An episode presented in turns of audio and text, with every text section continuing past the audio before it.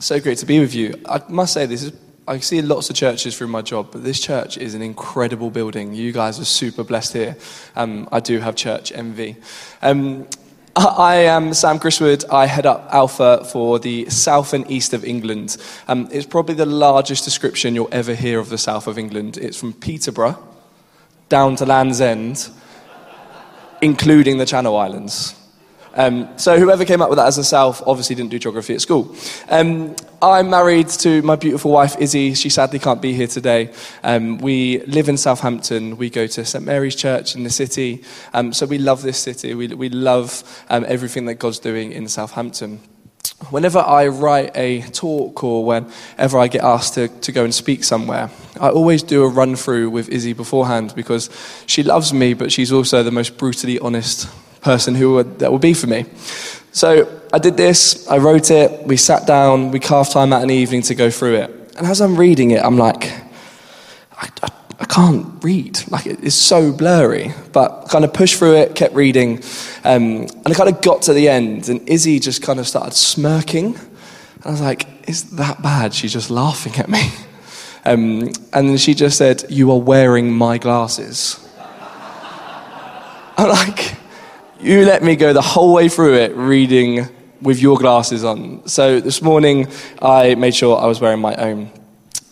Everything I do in my job is due to the conviction that I believe that everyone should come to know the transformative love of Jesus.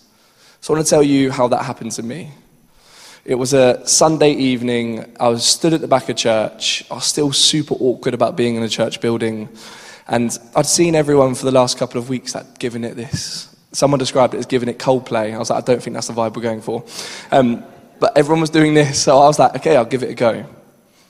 And as I put my hands up, and as I stopped thinking about everything else that was going on around me, I was filled with the Holy Spirit. And I just began to sob uncontrollably. They weren't happy tears, they weren't sad tears. I was just crying. Way it made me feel, um, the way I describe it sometimes, is when Peter denied Jesus, it said that he cried bitterly. And I think that's probably how I would describe it. I had denied Jesus in the really low times of my life, but I had denied him in the really amazing times in my life. Let me tell you how I got to that point. So I wasn't raised, I was raised in a Catholic community kind of family. Um, we went to mass like on Easter, Christmas, and um, it wasn't part of my it wasn't part of my life. It wasn't something I cared about. The only time I said Jesus is when I stubbed my toe. So God didn't mean anything to me.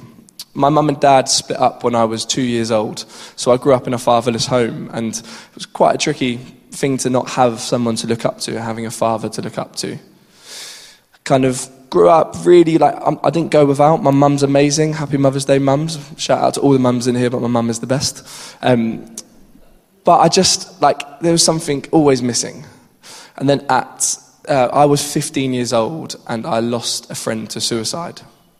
So I'm at fifteen years old and I'm starting to wrestle with these questions in life about how do I deal with losing someone, let alone how do I deal with someone who um, took their own life. My dad then became in and out of my life. So I just became this very angry teenager. I was that guy at school that used to punch the lockers and get really rowdy. I just didn't know what to do with my emotions, and I didn't really know who I was. But I was good at sport. So my mum I, I, like pushed me into football, and I was all right at football. And then I decided to go to university. And I went to university to study to be a P E teacher. But I started smoking weed when I was a teenager. So then when I got to uni, my weed smoking habit became a daily occurrence. I was smoking weed every single day. So then when it came to the weekends, it was then other stuff. So I was sniffing cocaine and taking pills and all everything else that you could probably associate with that, I was doing. If you looked at me, I looked like the confident guy. The guy had lots of friends. But inwardly, I was just this really insecure person who just didn't know who he was. Whilst at university, I met a friend, and this friend, I thought it was a bit annoying to start with, and it's still annoying today. Um, but he just came up to me and started speaking, and we worked out that we were both from Southampton. Later on through uni, we became closer friends. He became the coach of the football team I was playing for, so our friendship grew. But he would come out, and he wasn't doing drugs. He wasn't sleeping about. He wasn't causing fights, but he was just there. And I got to a point, I was like, bro, what is your deal? He was like, oh, I'm a Christian. I was like, oh, nice. And that is as far as the conversation went for that period of time. I then left university, and um, considering the amount of drugs I was doing, it was probably a good thing that I didn't go into teaching. Um, so decided to go to London and work in recruitment. And if any of you know anything about recruitment, it's work hard, play hard. So I was working hard, and I was I was playing hard. Um, as the excess of my life went up, um, so as the finances of my life went up, so did the excess of everything I was doing. So instead of like drugs being for like like big drugs like cocaine for weekends, if I went to the pub, I'd order a packet of crisps and a bag of Coke. That was just, it sounds funny, but that is literally what the lifestyle I was living. Outwardly, looked like I was having an amazing time, but inwardly I was falling apart. I moved back to Southampton after a relationship breakdown, and that friend that I went to university with started this football thing called Bridge the Gap Football. It simply is an environment to invite guys to, from eighteen to thirty to play football, building community. And then with the aim to bridge the gap from football to church. I didn't know that at the time. So I went and I played football, and I met, I, like, my experience of football is like toxic male masculinity. It was like, I didn't really care about my teammates as long as I played well and got to where I needed to be. This just wasn't that. They cared about me. They remembered what I told them the week before, and then would ask me how that meeting went or how that family member was. I was then invited onto an alpha course. And well, I, I basically, I went out on a night out and broke my arm, which then meant I couldn't play football. And he was like, you've got nothing else to do, come and try alpha. So the first week came, and he was like, right, you're coming to alpha this evening. I was like, no. Second week came, I was like, no. And the third week came, he was like, I'm coming to pick you up. You're coming to alpha this evening. And he went into the church building and did whatever church team do when they do a church thing. And I sat in the car, and I remember going, if I see any, if I see any robes, if I see a dog collar, if I see anyone carrying a cross, if I see any incense being flown about, I'll walk home. It's fine. Luckily, there was enough normal people that looked like me that walked into the church that evening. And I walked in, and I was I walked through the door on that Wednesday evening in Saint Mary's. I just kind of went, I breathed for the first time. And I, I was, as you all know, I walked into church, and I was welcomed with a, hey, welcome to Saint Mary's, welcome to Alpha. I was like, oh, you're cheery.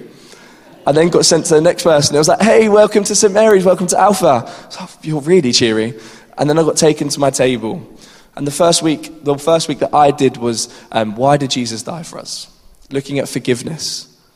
So I was wrestling with, how can I forgive like my friends? How can I forgive my dad? How can I forgive everybody? How can I forgive myself for everything that I've done wrong to everybody else? And it's just this thought-provoking thing kept coming and coming over the weeks of Alpha. And that led me to being in the, the church on a Wednesday, on a Sunday evening. From that moment, I quit drugs, I quit partying, well I still party, but just not the same. Um, I quit everything that was pulling me backwards. And in that moment I said yes to Jesus and completely surrendered to him.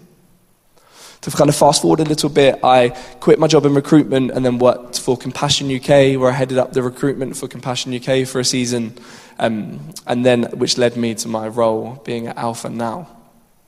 But the biggest part of that story is that I met a friend in two thousand fourteen. And then in two thousand and, I'm going to say twenty, yeah, two thousand twenty, he then baptized me. After this happened to me, I just felt that everyone that needed to know and have the opportunity to hear about Jesus. But let's be honest, it's really not that easy. Sometimes we don't feel like we know what to say, or how do we even approach the conversation? So today I want to look at a group of friends who took their place, they took their friend to a place of encounter with Jesus, and hopefully we can learn something from it. I want to look at this encounter, and I'd like to notice three things about this group of friends. First of all, they were intentional. Secondly, they were ordinary. And thirdly, they were tenacious. So the verse is Luke five, seventeen to twenty-five. So if you want to get your Bible out or you're reading it on your phone, that's what we're going to be reading from. So verse seventeen. One day, Jesus was teaching, and Pharisees and teachers of the law were sitting there. They'd come from every village of Galilee, from Judea and Jerusalem. And the power of the Lord was with Jesus to heal the sick. Some men came carrying a paralyzed man on a mat and tried to take him into the house to lay him before Jesus.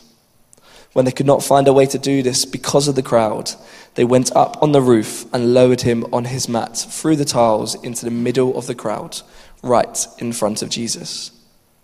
When Jesus saw their faith, he said, "Friend, your sins are forgiven."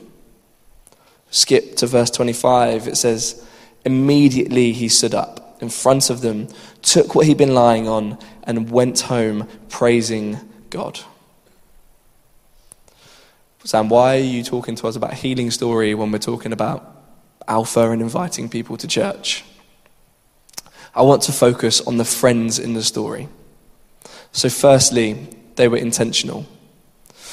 Jump straight back into verse eighteen. These people who had imagined were the paralyzed men's friends and family decided to take their friend to Jesus.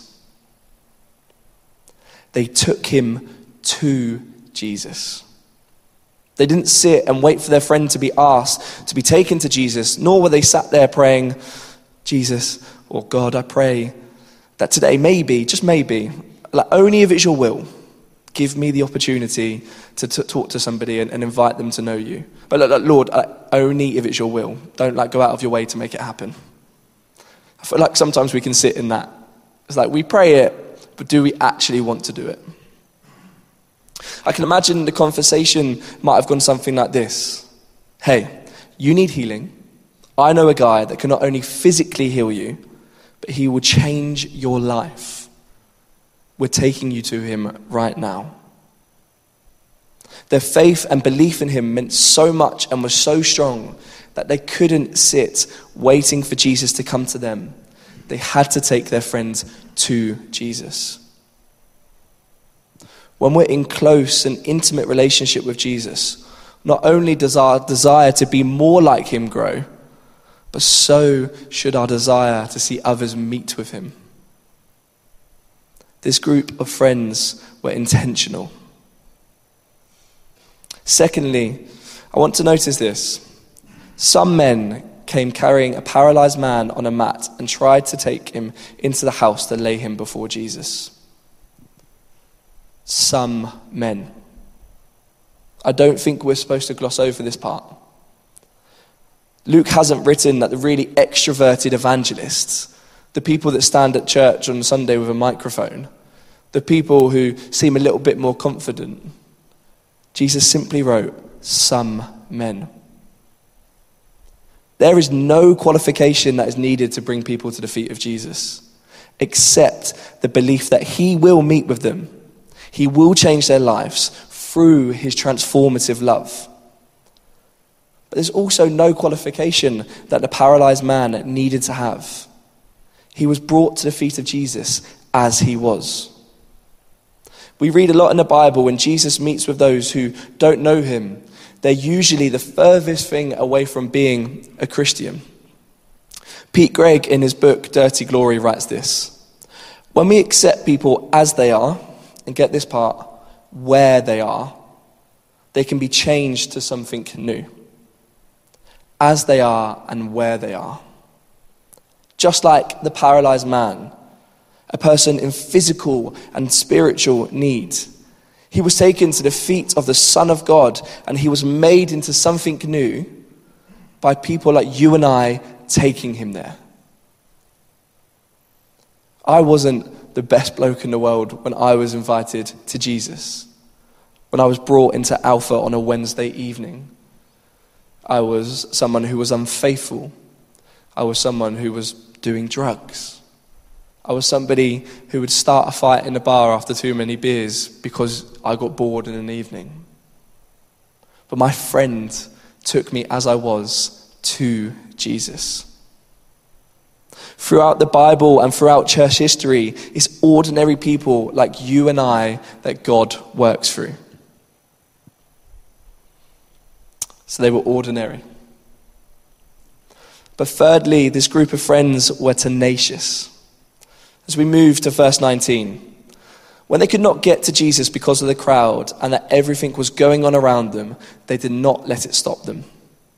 They did not let the busyness of the world get in the way of their friend meeting with Jesus. What did they do? They ripped off the roof and lowered their friends to the feet of Jesus.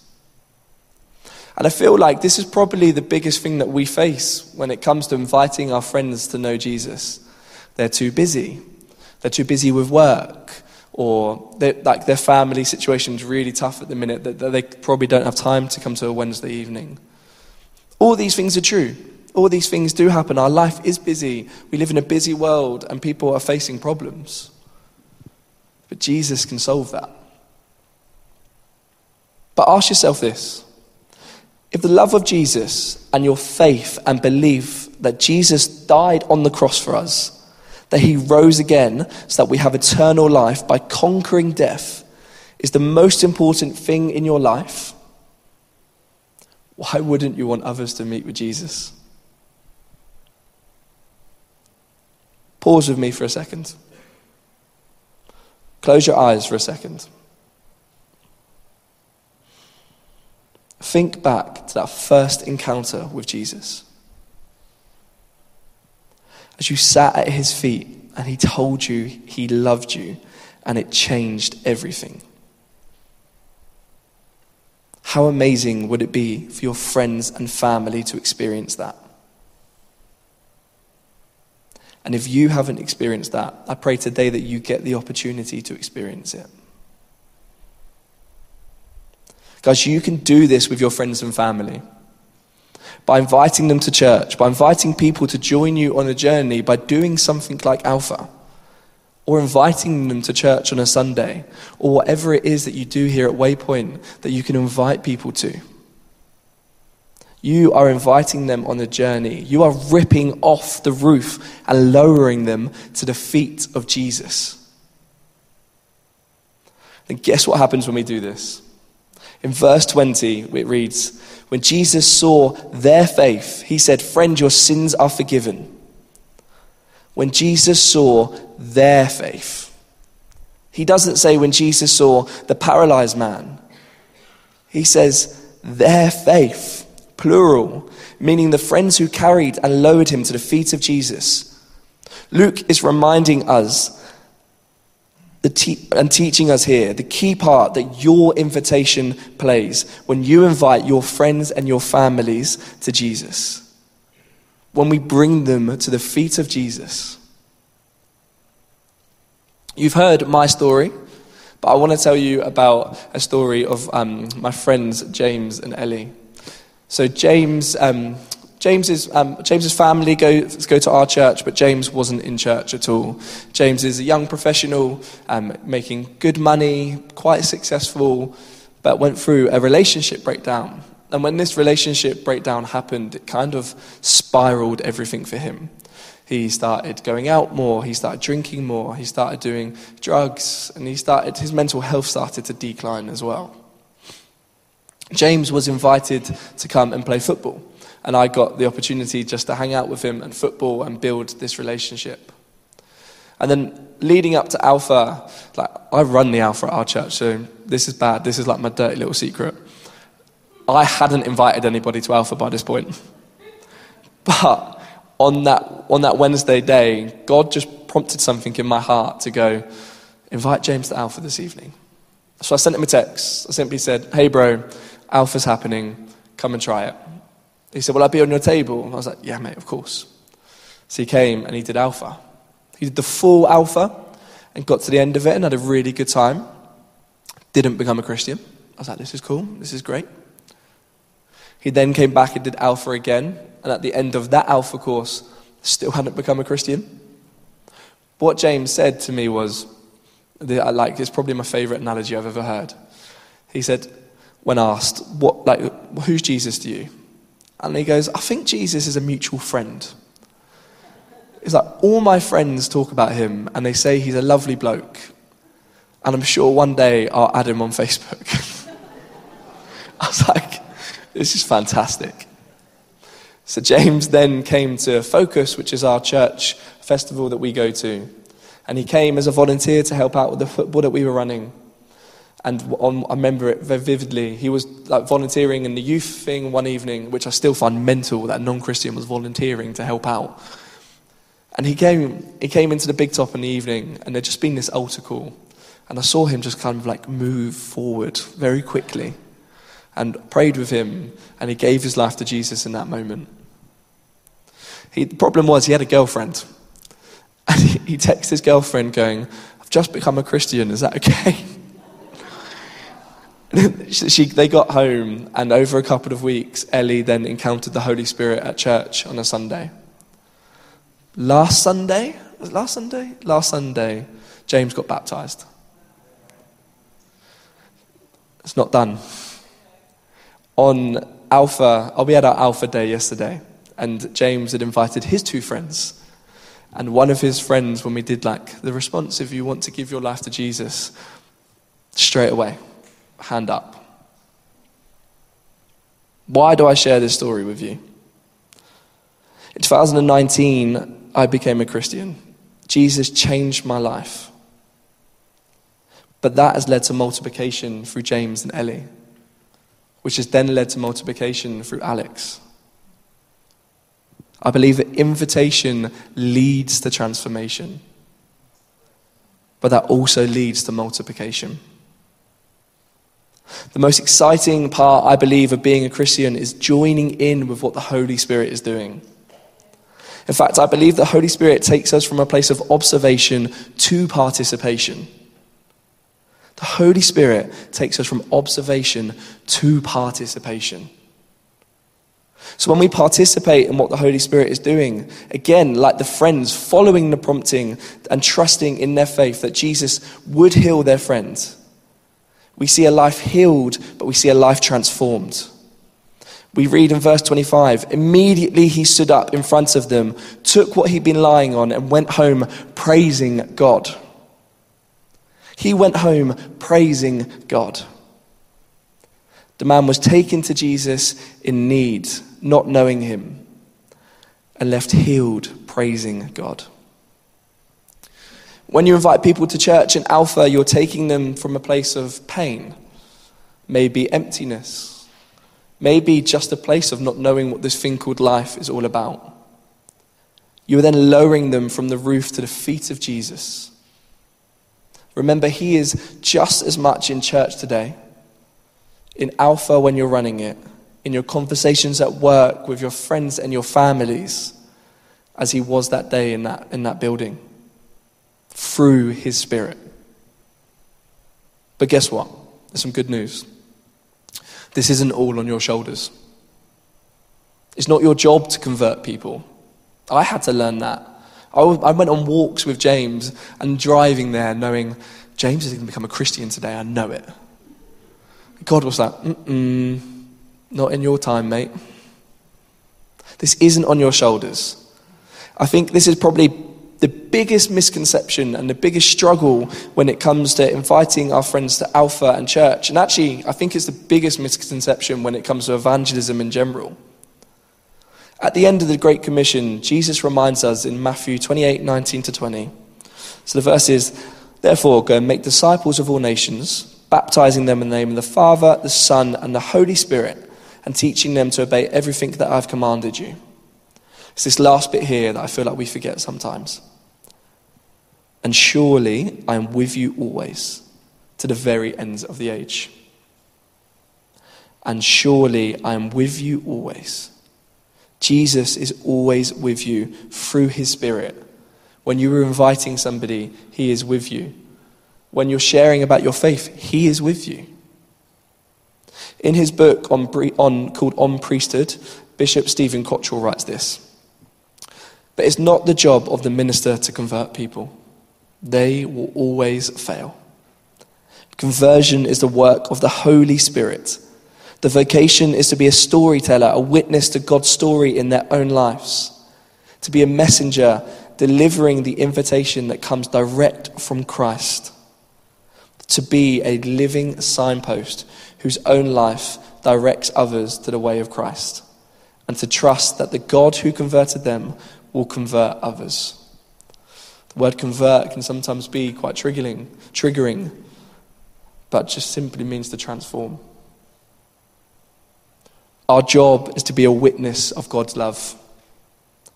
Our job is to be a messenger and deliver an invitation. Then to trust God to meet with them through his Spirit, just as he did us. Just being prompted of, um, uh, hear me out, being prompted of a TED talk that I was sent around um, everybody loves classical music, they just don't know it yet. Um, I don't listen to classical music. But the, the TED Talk, and I, I, I, try, I, I went with it, and then there was just one bit of gold that just... Basically, the, what the guy says is that everybody, they think of um, classical music quite boring, quite, oh, well, I'm generalising here, but that's probably my perception. Um, but what changes things is the shiny eyes that we have when we describe things. The shiny eyes that people have who love classical music and the way that they describe it, that the start of the song starts here and the journey that it goes on and takes people through. The way they describe that story and the different elements of that story, the shiny eyes as they describe it. I think that's a little bit like sharing our faith with, about Jesus. The shiny eyes that we have when we talk about the way that he loves us, the way that he's transformed our life, the way that he's good, and the way that... You, is accessible to you today. As we come into land, here are three things that I was told when I started my job in Alpha. I like to ask church leaders, like, your Alpha's going well, what can I share with churches? And the three things that they said are, our invitation matters, and so do they. The way that we give our invitation to church, the way that we give our invitation to Jesus. If it, is it like, oh, this is going to be really awkward, you go intense, you're like, oh, my church are doing something called Wednesday called Alpha, we have food, we watch a video, and then we go home. I mean, I would not go to anything like that. I'd be like, you, you think you need a doctor? But if our invitation is simply, hey mate, we're doing this thing called Alpha, come this evening. What is it? We share food, we watch a video, and then we talk about those questions that you normally ask me. There's a difference in that invitation. But that last part, that they matter. People know by the way that you give them an invitation to something that you love, they can see that it really matters for you that those people come with you. The second thing is they can see Jesus in us without knowing it's him.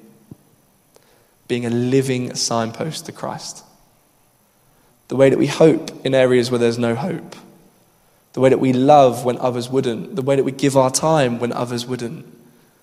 The way your language, the words you use, all of these things are living signposts to Christ.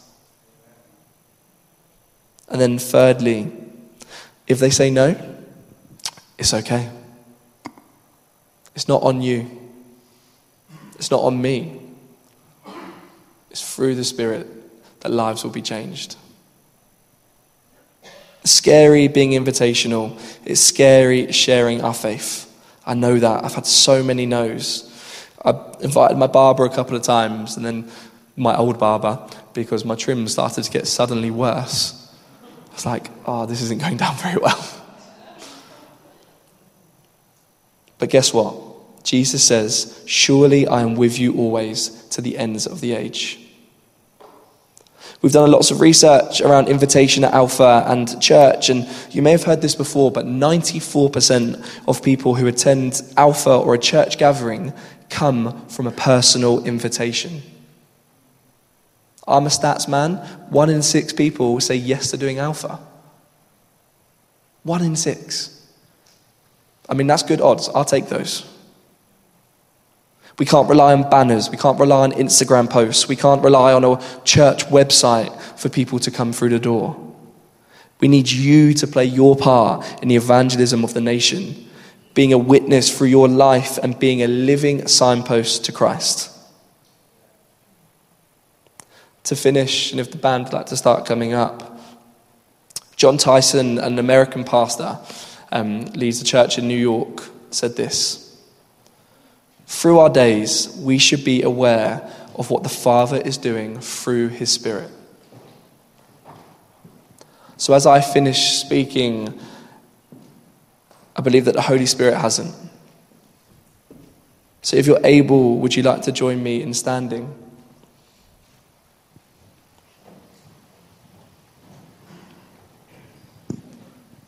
Just as we pause on hearing those stories of lives being transformed, I want to ask you two questions. Who is he putting on your heart and your mind to pick up and carry to the feet of Jesus? That could be starting with church, or that could be starting with Alpha. Who is that name that's coming to mind in your or on your heart right now? The second one is, who is the Spirit already doing something in that you can join in with? That may be someone who used to be in church. That could be someone who used to know him and now doesn't.